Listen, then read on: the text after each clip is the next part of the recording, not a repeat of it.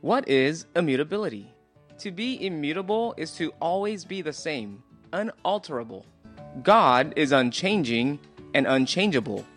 In James 1:17 it says that every good gift and every perfect gift is from above, coming down from the Father of lights, with whom there is no variation or shadow due to change. In other words, he does not change. In fact, you can think of the word always. God is always faithful, always sovereign, always wise, and always just. And this means that we can always hope and depend upon God. God's essence of who He is, His very nature, never changes. Now think about that. Most people get smarter and wiser over time, but God doesn't, because He is all knowing and all wise. Sometimes we become weaker or stronger, but God is all powerful, always strong. So God's nature is immutable, but also His purposes. Now think about that. How many of us purpose to do something, but then our plans changed? But in Proverbs 19:21, it says that many are the plans in the mind of a man, but it is the purpose of the Lord that will stand. So that means that unexpected or chronic sickness can't alter God's purpose. His enemies cannot alter his plans. A crashing or thriving economy doesn't change God's good purposes. A terrible or terrific government cannot change God's purpose. So immutability is good news for those who look for hope in God.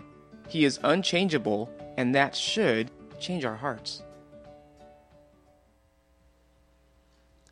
If you're newer to our fellowship, we are in the middle of a study in the book of Jonah. So you can turn your Bibles or your flat screens to Jonah. We're going to be looking at chapter 3 today. But just a reminder that the story of Jonah is a story about sin and grace. Actually, the relentless grace of God. Sin is running from God. It's rebelling. It's disobeying. It's living apart from God. It's missing out. Grace is God chasing after us, offering us life, hunting us down before we destroy ourselves and those around us. This is the gospel. This is the good news. Is that we were separated from God because of our sin.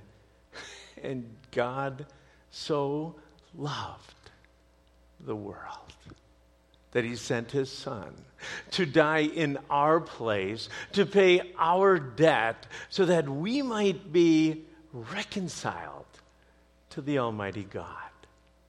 Let me review just a bit. God gave prophet Jonah a message. He was a good prophet. He was a prophet that walked with God. He was a prophet that heard from God. But this time, he said, No. I, am just not going to go to Nineveh. I'm putting my foot down. Wow. He runs from God's face. He sins. He disobeys. And if most of us were God, which we're not, we'd probably push him aside. But God's grace is relentless, and He sends a storm. For most of us, the storm. That wouldn't feel like grace. But it was, because this storm led both the sailors and to Jonah's salvation. God then sends a fish. And that doesn't sound like grace. And especially if you get swallowed by it, that doesn't sound like grace. But ultimately, it led Jonah to repentance. Our gracious God is always, always, always at work. I think God's message in Jonah 3 will absolutely shock you today. I, I, believe that. I do.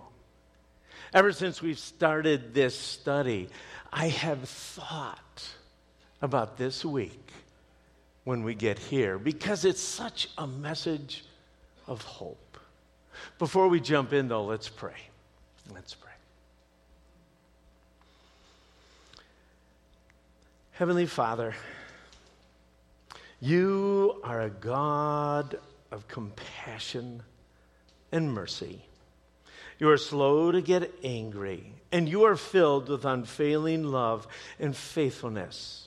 Your ways are perfect, and your actions are just. We thank you, God, that you are a God of compassion and mercy. We thank you that you are slow to get angry and filled with unfailing love and faithfulness. We thank you that your ways are perfect and your actions are just. We ask you today, Father, we ask that you would speak to us, your kids. We need to hear from our Father, our good, good Father. Your word is powerful. It transforms us as we obey these life giving words. Your word convicts us. So we pray for that. Your word is truth. We pray that you would light our path. Many of us, Father, come distracted today. Our politics is foggy at best. Our doctors and our nurses and our scientists are scrambling. The virus continues and seems to be making headway. We ask for a cure, Father. We pray for our church, the worldwide church, all those meeting in buildings or basements. And we pray for our local churches. We pray for this flock, those are in the house with us today, and those who are watching online. We pray, Father, that you would use the verses of Jonah to convict and to transform us. Father, for those running, and we got to believe there are some, we pray you'd bring them home. For those who are confused, they're wavering in their faith, we pray that you would strengthen them and clarify them. To those who are apathetic or comfortable, I pray, Father, you would shake them up. And to those walking with you, we pray, Father, you would strengthen them anew, afresh. We don't want to be spectators, Father. We love you and pray all these things in your Son's name. Amen. Amen. We're going to go through the text today. We're going to go through all of chapter 3. And for some of you who are a little bit worried, it's only 10 verses. But you can follow along either on the screen or in your Bibles. And I'm going to ask my friend Heather to read the text for us. Then the Lord spoke to Jonah a second time Get up and go to the great city of Nineveh and deliver the message I have given you. This time Jonah obeyed the Lord's command and went to Nineveh, a city so large that it took three days to see it all. On the day Jonah entered the city, he shouted to the crowds, Forty days from now, Nineveh will be destroyed. The people of Nineveh believed God's message, and from the greatest to the least, they declared a fast and put on burlap to show their sorrow. When the king of Nineveh heard what Jonah was saying, he stepped down from his throne and took off his royal robes. He dressed himself in burlap and sat on a heap of ashes. Then the king and his nobles sent this decree throughout the city No one, not even the animals from your herds and flocks, may eat or drink anything at all. People and animals alike must wear garments of mourning, and every one must pray earnestly to God. They must turn from their evil ways and stop all their violence. Who can tell? Perhaps even yet God will change his mind and hold back his fierce anger from destroying us. When God saw what they had done and how they had put a stop to their evil ways, he changed his mind and did not carry out the destruction he had threatened. Let me read verses 1 and 2 one more time. Then the Lord spoke to Jonah a second time Get up and go to the great city of Nineveh and deliver the message I've given you. Now, most of you know what happened in chapter 1 and in chapter 2. We know the last time that God gave this message to Jonah, he said no. But things have changed, radically changed. And God gave Jonah a mulligan, a do over. Now, again, I'm not that much of a golfer. But I love golfing with a foursome or three others. When they say, Rick, take a mulligan. And they probably could say that every hole. Because it's a little discouraging. How come theirs go that way and mine go that way? Right? But isn't it feel good when your ball can't even find the thing? Say, you know what? Let, let, let's do a mulligan. And that's what God did. God gave Jonah a mulligan. And a few things stick out to me. First of all, Jonah repented, as we saw in chapter 2. And our gracious God gives Jonah a second chance. But let me say this repentance doesn't make God respond. Repentance opens the door for God to respond. And we're going to see this all the way through this chapter. So I don't know how long it took when Jonah was spit out on the beach that God came to him a second time. I don't know if God spoke exactly the same way, but Jonah got the message. Our gracious God gave Jonah the same assignment. The message nor the need hadn't changed, but Jonah was changed. You see, real repentance changes you. And if it doesn't, you probably didn't repent. If you tell God you're sorry, if you tell God, oh, I, I want to listen to you, but your life never changes, something is off. God uses flawed, repentive people to proclaim his message of grace. That alone should get you excited. Jesus said in Matthew chapter 12, verse 20, that he will not break a bruised reed or snuff out a smoldering wick, which just simply means that God's bent is toward grace. It's being sensitive to our failures. God uses broken, humble people who struggle well with life to proclaim the good news. People who depend on him, who cry out to him, who trust him.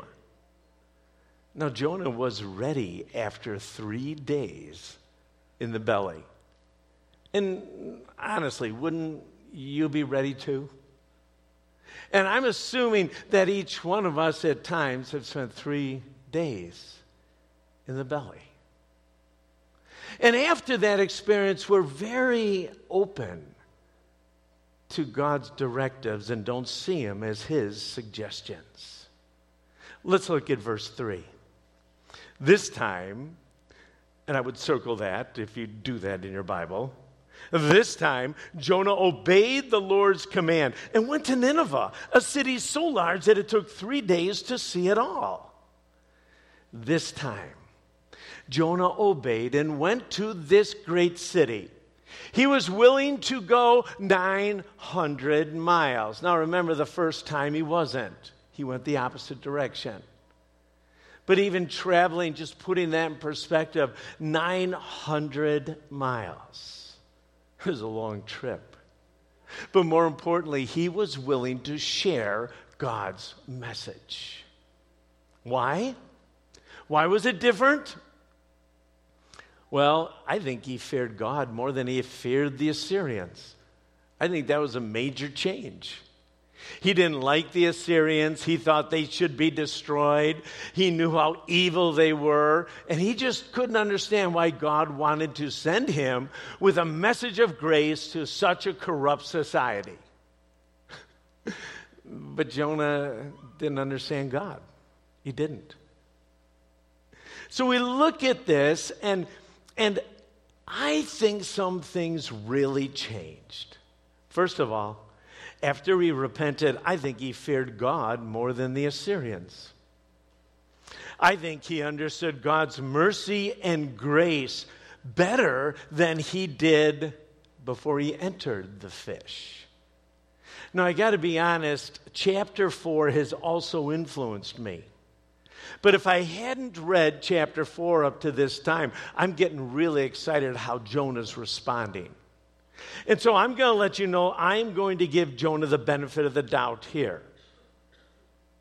So Jonah hears God. Jonah listens to God. This time, Jonah goes to this great, large city. And there is some debate on how large it is, whether it's 120,000 children and then adults, or whether it's just 120,000. We do know this. We do know it was a great evil city. So let's go and read chapter, chapter 3, starting at verse 4.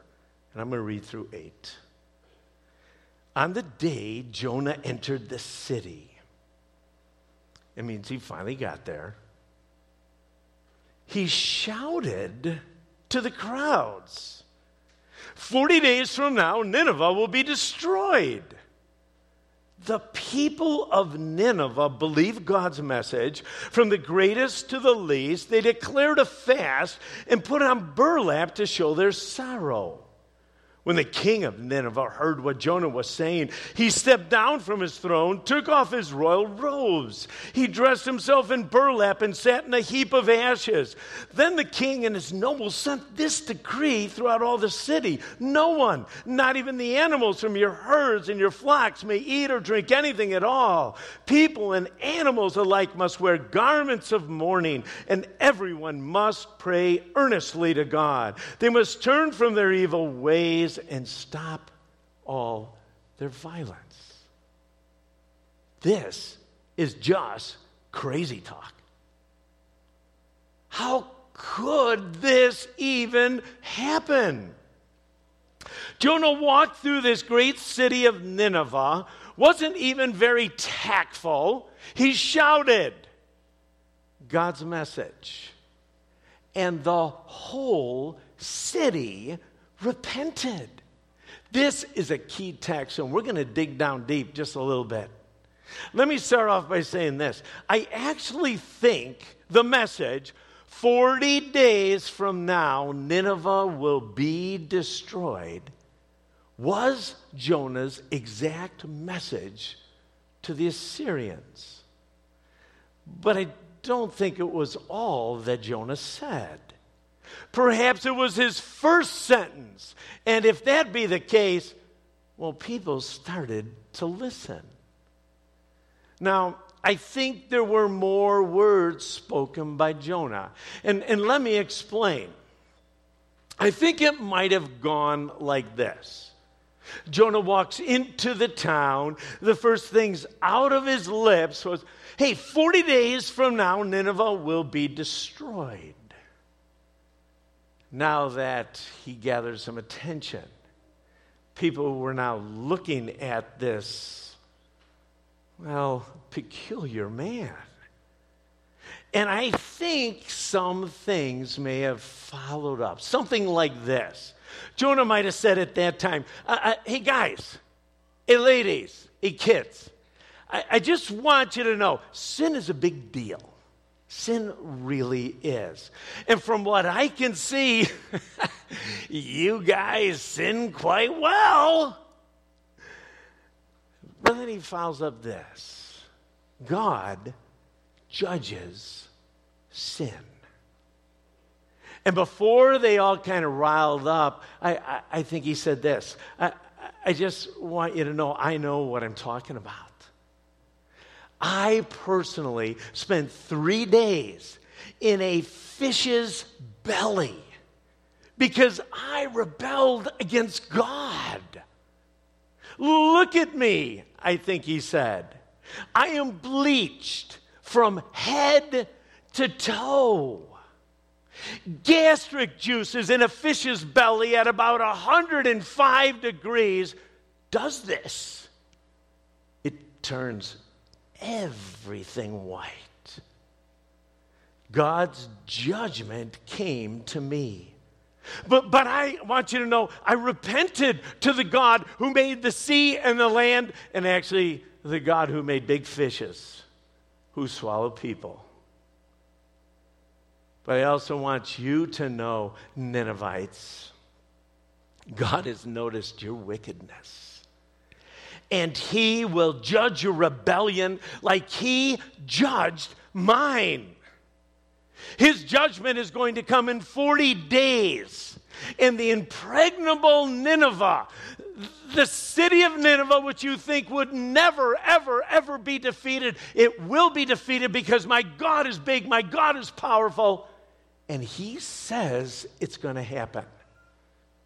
Maybe He even says something like this. And by the way, you guys know what it feels like to destroy cities.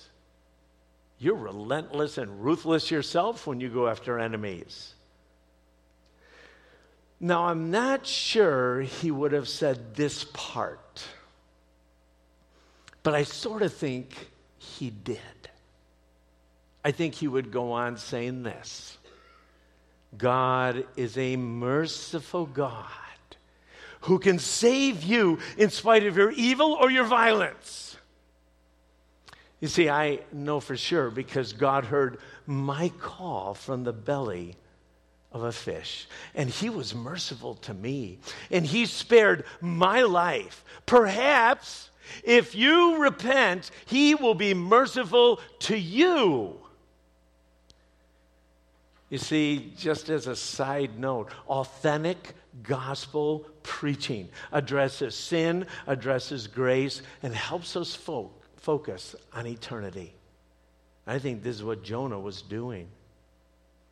I think often our passion personally reflects how we see God and how God has dealt with each one of us. Those who have been overwhelmed by grace recognize how sinful they were, recognize that each day is a breath. Those that talk about how wonderful God is, just naturally and normally, understood that they've been rescued. And it's only by God's grace that they're not judged, consumed, or fried. Wow. That's why I think Jonah may have included this part. He, he understood God better at this point in his life than he had ever understood. Now, the king's response seemed to indicate he understood that repentance wasn't a guarantee. And I think, again, he got this from Jonah's message. But that repentance only opens the door to God's mercy. It's hard to imagine that Nineveh could have responded if all they heard was the one sentence. I think the one sentence caught their attention. And I think the reluctant prophet shared over shared his history with them very accurately. Another reason I believe this, and we can look in the New Testament, is that I believe that Jesus talked in a unique way about Jonah. You find a passage in Luke chapter 11, verses 29 and 30. And Jesus says this that Jonah was a sign that God sent him. He was a billboard. He was undeniable when he walked into Nineveh that he was a messenger from God. So something had a shout he was a messenger from God. I don't think he, it was his dress, and I don't think it was his accent. I think actually that's how he looked. And then in Matthew chapter 12, verses 39 and 40, Jesus literally tells us what the sign was, what the billboard was. He said that Jonah, being in the belly of a fish for three days, it showed Jonah was from God, and the Ninevites heard the message from God's messenger and repented. And then Jesus follows up this exact same line. He goes, You know what, you guys, you don't even repent when you hear the message. I am greater than Jonah, Jesus said. I have given you the words of life, and you refuse to respond. I think the folks in Nineveh responded because it was a combination of passion and bleached skin. That God used this failure in Jonah's life to proclaim the good news. Now, there's a great principle here. And I don't know if, you're, if you've caught it, but, but listen to this God will use what He has done and is doing in your life as a means of reaching others and advancing the gospel, even our failures. We just need to be clean and obedient. You see, what's hard for us to understand sometimes is that God sent Jonah because he had been working on the people in Nineveh. He knew the time was right for them to hear this message. The people believed, and their actions showed of their repentance. See, repentance always starts in our mind, but it transfers to our actions. It was remarkable that Nineveh's powerful king repented. Again, any, you can look at a mayor, you can look at a president, you can look at whatever. Some outsider comes and just proclaims this message you have all power, all authority. And this king responds exactly like all the rest of the people that heard this message. It is remarkable that Nineveh's powerful king repented. The monarch responded in a spontaneous humility and repentance. Now, if you even go back to chapter 1, it's interesting that both the captain of the ship and the king clearly saw God's authority and understood that without divine mercy, they would certainly perish. So the king says he sent out a decree. He certainly knew of their violence and of their evil. He was convinced, though, that Jehovah, the God of the Hebrews, would judge. And he called for action. They did repent. And They prayed out of well, maybe fear, perhaps.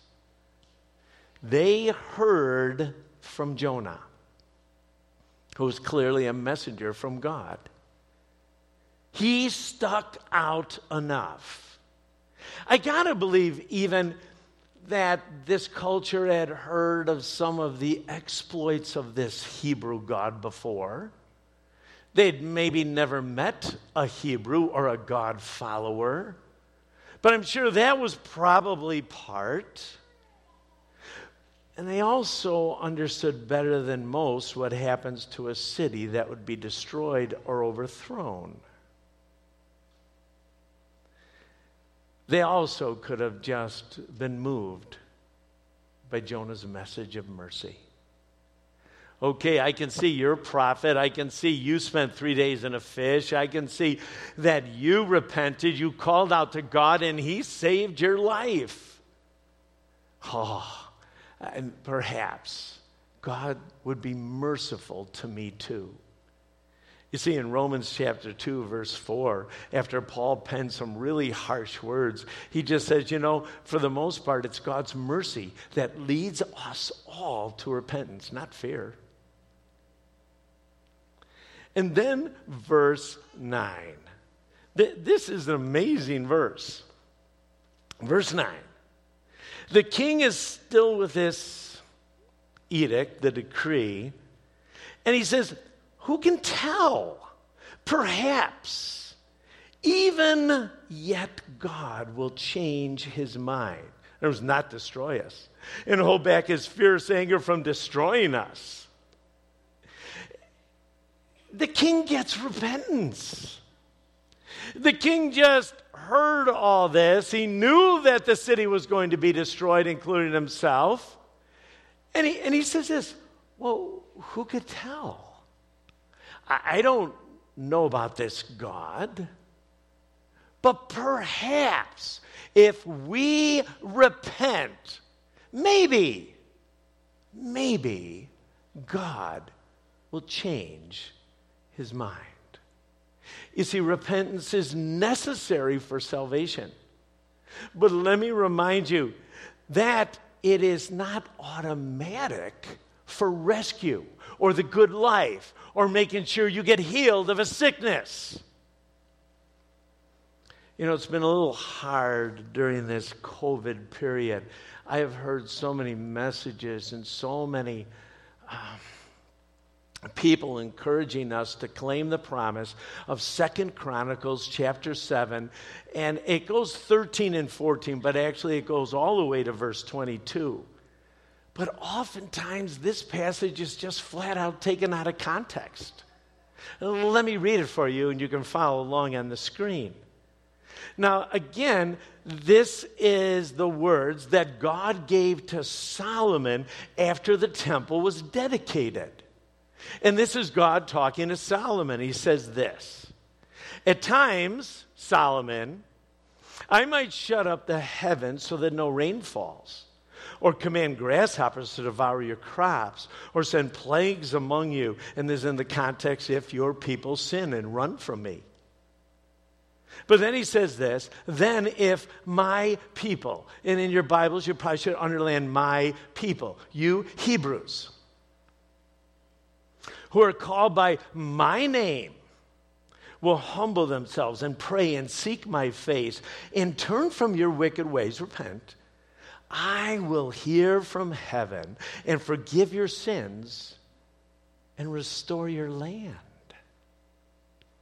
Their land, the Israel land. As I said, God spoke these words to Solomon after the temple was dedicated. God talked about his people. And let me just remind you, not the United States.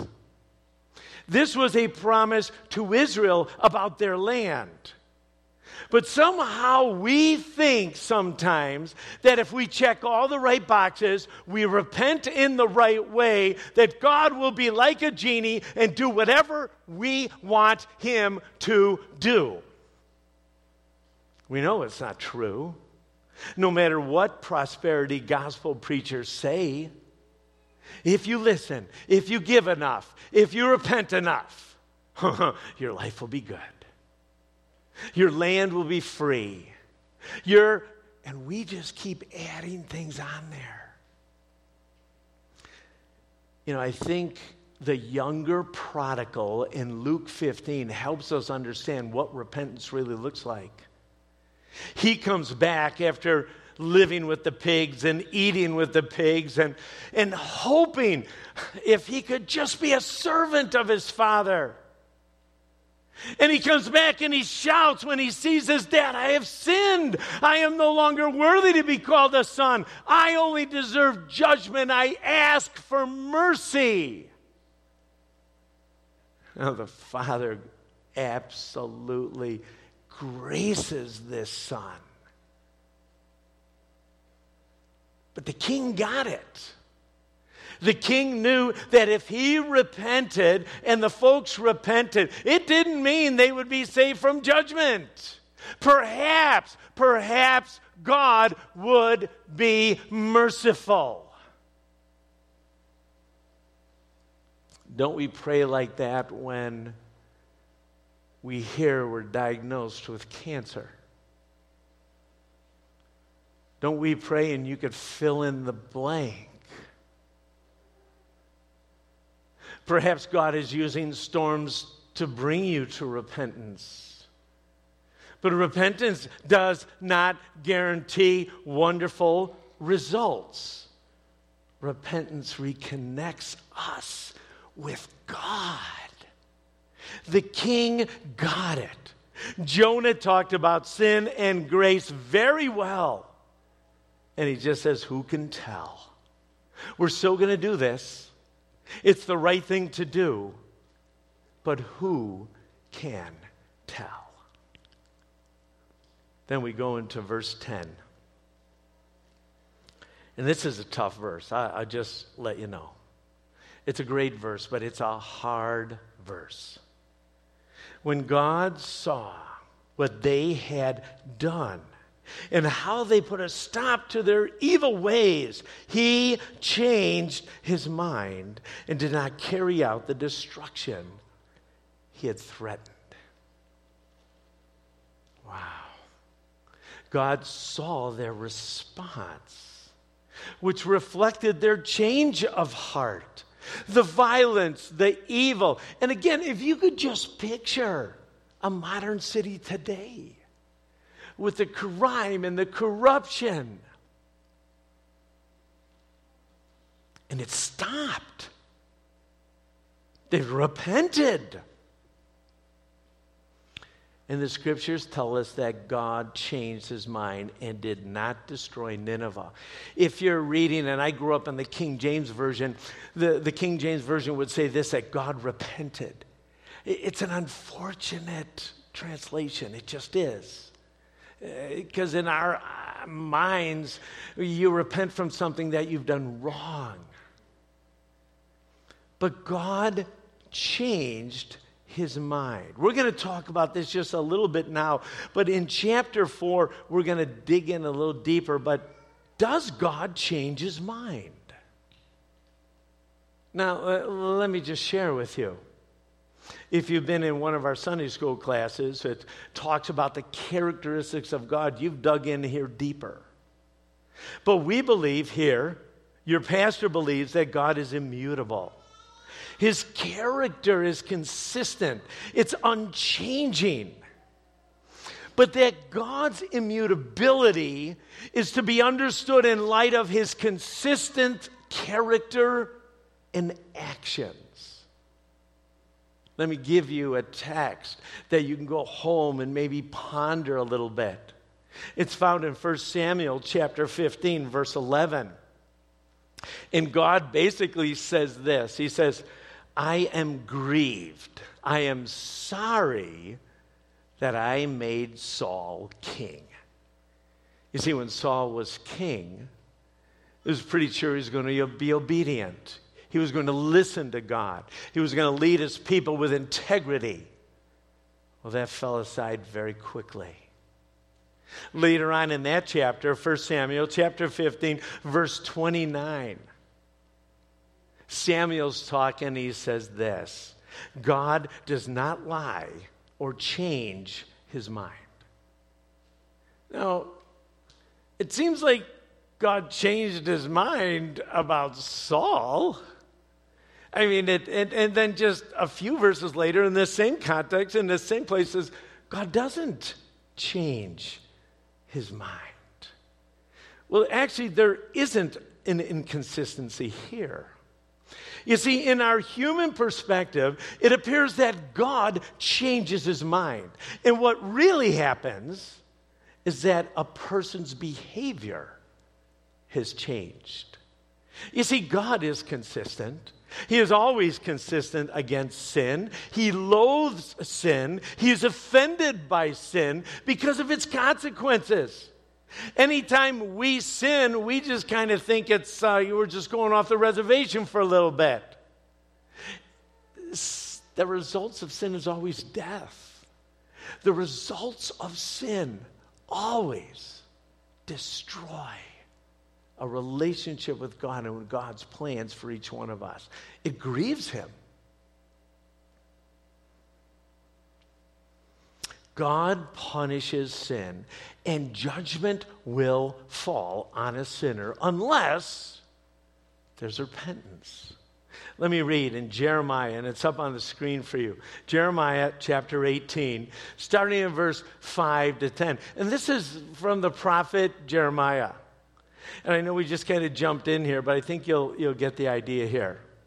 Then the Lord gave me a message, gave Jeremiah a message. Oh, Israel, can I not do to you as this potter has done to the clay?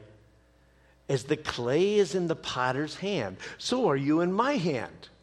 If I announce that a certain nation or kingdom is to be uprooted, torn down, and destroyed, but then that nation renounces its evil ways, I will not destroy it as I had planned. And if I announce that I will plant and build up a certain nation or kingdom, but then that nation turns to evil and refuses to obey me, I will not bless it as I said I would. There's so much going on here.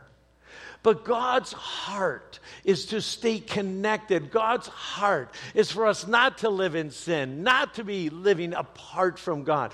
And when we sin, He will do everything. He will chase after us, He will encourage us to repent, to change our minds, to agree with God, to confess, confess our sin, so that we might be restored to God and live abundantly and look forward to eternal life. God is slow to act and bring judgment, according to Peter. He wants everybody to repent. He is hoping and he is praying. But are there times that God acts? Absolutely. Absolutely.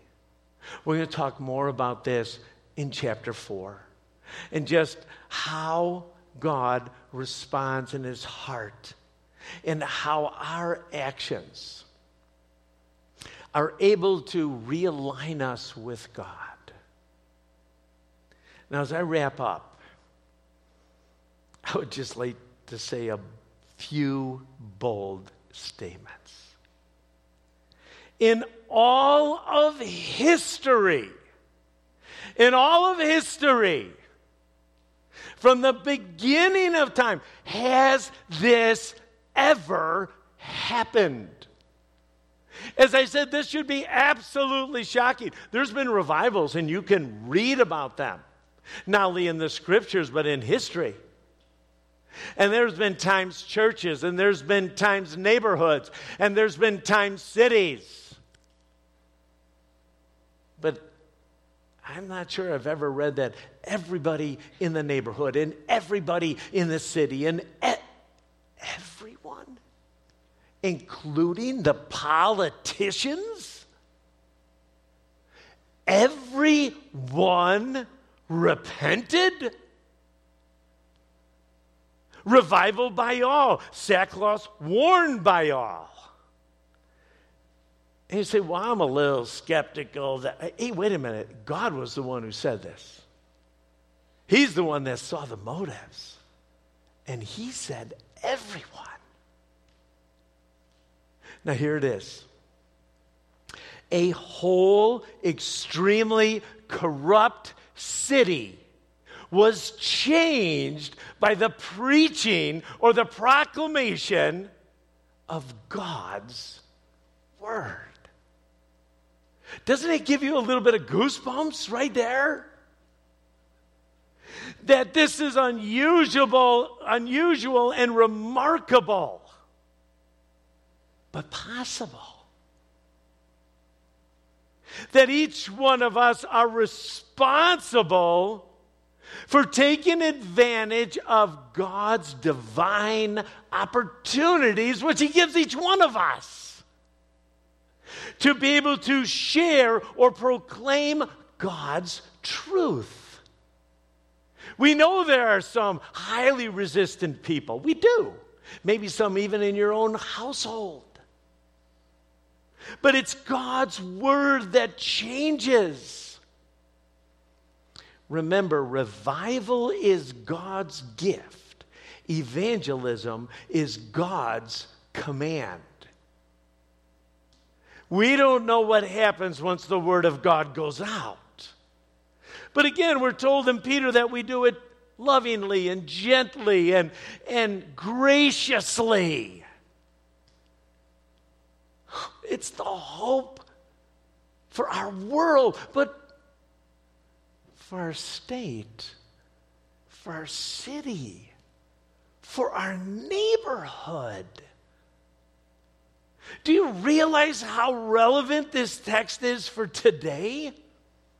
The proclamation of God's word was given by a most flawed herald and changed one corrupt city. I, I think I qualify there. One flawed individual. How cool is this? One man who faithfully shared God's message. That's a privilege. We may not even see it. We may not understand it. We may think the person is too corrupt. We may think the city is too far gone. We may, and we make these judgments. God says, Would you just let them know who I am? Share with them the hope you have in your life. Talk to them. Hey, by the way, judgment's going to come. And, and, I just want you to know I, I know it for a fact. And we talk and we chat. But cities change when they hear God's word. So the question is this What will the future hold for Chicagoland? For the United States? For our world? What about your school? What about your place of employment? What about, and what is the hope for them? Rick, they're too, mm, they're really evil. They're violent. Oh, I can't even stand it. You should hear the conversation. Yeah. They need Jesus. And we need to walk with Jesus. And we need to listen to Jesus' voice. And when Jesus gives us divine opportunities, we talk and watch what God does. Is God going to bring revival? Who knows? Who knows? Who knows? Let's pray. Father, I am so hopeful and yet so pessimistic. God, I know what your word does. But God, even I have been so resistant at times. I feel I have failed you. I've not represented you well. And Lord, you want a servant that listens to you, that fears you more than our neighbors Lord, the gospel is is that sin is going to be judged. But you love us. You sent a payment. Sin will separate us forever, but but God, you sent Jesus to die in our place. God, sometimes it takes us three days in a belly of a fish to realize how gracious you are. Lord, we're flawed. We don't always have our act together, in fact, very seldom. But so many of us have a relationship with you. Maybe we need to repent first because there is sin in our life. But God, when we're clean, when we've been reunited with you, when we've been reconciled with you, we can be your man, your woman, your kid. God, would you change our church, our neighborhoods? our country.